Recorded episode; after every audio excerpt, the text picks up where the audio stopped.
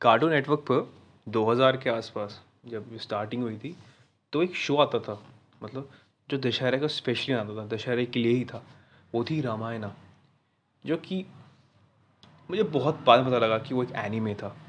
Enemy मतलब anime एक ऐसा था जिसका कोई मतलब देखते ही पता लगता था हाँ अब जब उसको देखता हूँ कि हाँ ये एनीमे है तो वो चीज़ें महसूस होती है। अच्छा सच्ची में एनीमे है भाई? क्योंकि जिस तरह कैरेक्टर हैं, दिखा रखे हैं, बहुत बढ़िया थे। वो एक ख़ास अनुभव था उसके साथ का। वो समय कहाँ चला गया? पर खैर कोई नहीं अच्छा था काफ़ी। तो आज, इसलिए मैं कहने चाह रहा hello guys you listening my podcast on Ramayana आज का जो पॉडकास्ट है वो रामायणा पे है, क्योंकि कल हमारा दशहरा है, हिंदू त्यौहार का, और बड़े धूमधाम से मनाया जाता है। लंबी स्टोरी का शॉर्ट बोलूँ तो रावण का अंत। क्यों, कैसे हुआ, ये मुझे इस मूवी ने सिखाया। एक ऐसी एनिमेटेड सीरीज़ जिसको डायरेक्ट किया था जापान की यूगो शोको ने और राम मनोहर और कोची सुको ने। प्रोडक्शन हाउस भी सेम था।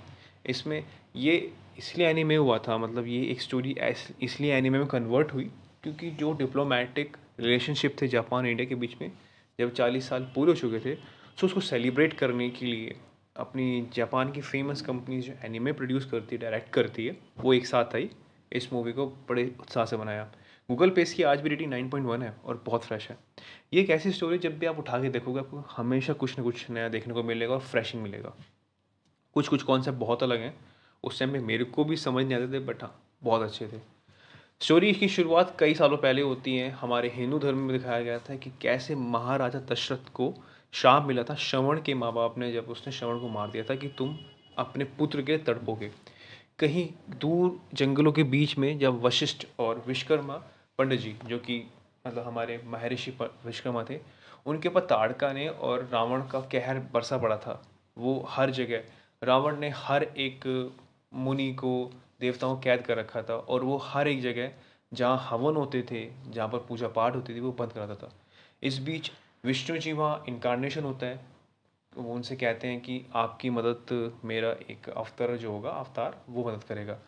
तो वो जाते हैं महाराज दशरथ के पास, वो उनको वहाँ पर भेंट देते हैं और लक्ष्मण और राम उनके साथ जाते हैं, जहाँ पर विश्वकर्मा जी उन्हें वैदिक मंत्र और अलौकिक शक्तियों वाले यंत्रों का उपयोग करना सिखाते हैं। इस बीच में राम जी एक समारोह में सम्मेलन होते हैं, वहाँ पर जाते हैं, जहाँ पर सीता का स्वयंवर होता है और वो शिव जी का बना हुआ एक धनुष जिनको वो तोड़ने से मतलब एक सर सेरेमनी पूरी कंप्लीट होगी। वो चीज़ दिखाते हैं।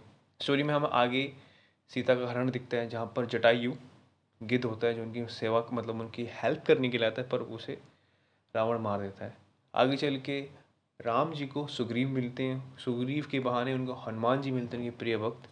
उस बीच में वो कैसे इनका साथी बनते हैं और सुग्रीव को वो कैसे मदद करते हैं उनकी सत्ता वापसी दिलाने में। स्टोरी बहुत अच्छी थी। उस बीच जाके आगे हमें कैसे वो, राम सेतु बनाते हैं फिर वो रावण पे हमला करते हैं और फिर वो कैसे चीज़ें चलती हैं सिनेरियो वाइज कैसे वो ख़त्म करते हैं कैसे अपने देवी के यंत्र का यूज़ करते हैं वो सारी चीज़ें दिखा रखी है। वो एक विंटेज लुक था मतलब अब हम मूवी की सीनरी के ऊपर ही बात कर चुके हैं सो मूवी को ज़रूर ट्राई करिएगा अगर आप एनिमेटेड लवर हैं मतलब एनिमेशन हर किसी को पसंद होता है एक बच्चे बच्चे से बड़े तक लेकर वो कुछ ना कुछ नई चीज़ सिखा के जाता है।